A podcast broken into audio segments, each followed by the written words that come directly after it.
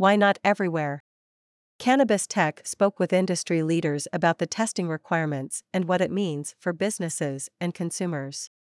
Aspergillus mold is all around us. According to the CDC, most people inhale a few Aspergillus spores daily without getting sick. However, of the approximately 180 species of Aspergillus, 40 of them can cause infections in humans. While most people have robust immune systems to help prevent aspergillosis infection, many medical cannabis patients may have pre existing conditions which make them at risk for a potentially deadly fungal infection. Why it matters Aspergillus infection. We asked Jill Ellsworth, founder and CEO of Willow Industries, to elaborate on why Aspergillus testing is critical for the consumer. She answered, because of the dangers of inhaling aspergillus and what it can do to the human body, it goes right into that delicate lung tissue and can have many negative health implications. From the CDC webpage on aspergillus, there are multiple infections caused by inhaling this mold. Allergic bronchopulmonary aspergillosis, ABPA. Allergic aspergillus sinusitis. Azole resistant aspergillus fumigatus. Aspergilloma, or fungus ball. Chronic pulmonary aspergillosis. Invasive aspergillosis. These infections can cause difficulty breathing, wheezing, cough, and fatigue. Aspergillus has already been documented as a severe medical complication for several medical cannabis patients. Risk factors Young, healthy immune systems constantly fight off infection from foreign invasions of viruses, bacteria, and fungal infections. But, as we age or become immunosuppressed, the immune system's ability to fight off these attacks fades, and we become more susceptible to disease. As more people turn to medical cannabis, especially with the number of senior cannabis consumers on the rise, so is the risk of exposure to these harmful contaminants. In a separate interview, Milan Patel, CEO of PathogenDx, added The United States has anywhere between 7 and 10% immunocompromised people living in the country. That's up to 30 million people that have some level of a pre existing condition. Patel also mentioned around 110 labs use our technology across 2 to 3 dozen states. And we see anywhere from 4 to 6% of products with the different Aspergillus species. Now, it's more important than ever to ensure consumer safety and reduce exposure to harmful contaminants such as aspergillus. Colorado isn't the first. Similar to other states, until July 1st of this year, Colorado only had mandatory testing for total yeast and molds. There was no designation for aspergillus specifically, similar to the requirements for bacteria like E. coli and Salmonella.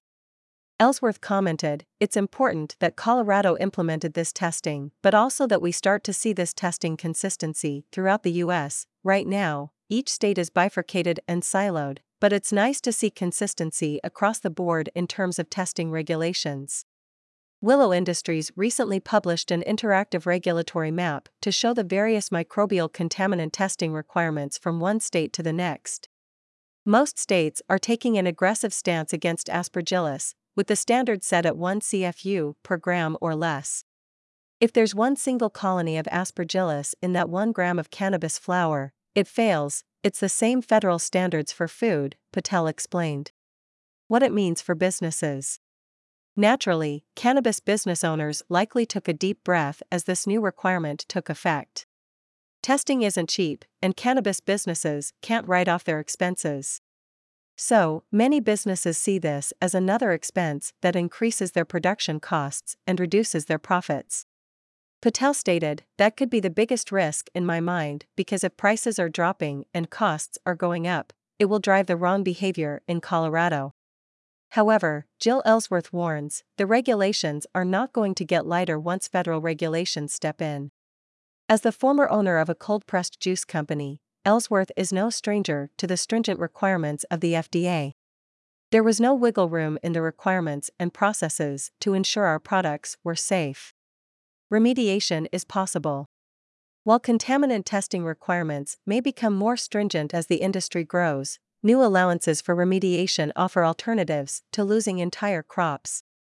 Effective as of May 1 of 2021, Rule 4-135 C allows for repeated attempts at decontamination of harvest batches of flower, shake, keef, and trim that have failed microbial testing.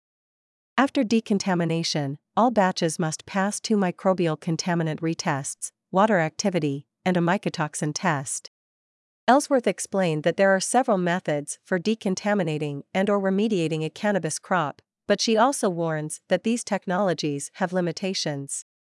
If the product is incredibly contaminated, maybe it has black mold or bud rot, we don't recommend even attempting to clean it, she stated. Willow Industries' solution uses ozone to decontaminate cannabis, and Ellsworth added, We really champion for a kill step. We want cultivators to do this preventatively as a standard part of the SOPS. Other remediating technologies include radiation, radio frequency, and vaporized hydrogen peroxide, so it's really up to the cultivator to research and determine the best solution for their operation, Ellsworth advised. It's common sense. Patel points out the obvious by asking Would you continue to eat moldy bread from now to the end of your living days? Awareness and education are critical. Over the span of the next 10, 20, or 30 years, when much of our populace consumes this, we must continue to drive awareness that cannabis should always be about safety and the health of the products, Patel added. Ellsworth also reminds us that big box stores, such as Walgreens, CVS, and Walmart, aren't going to allow products on their shelves without the necessary checks and balances.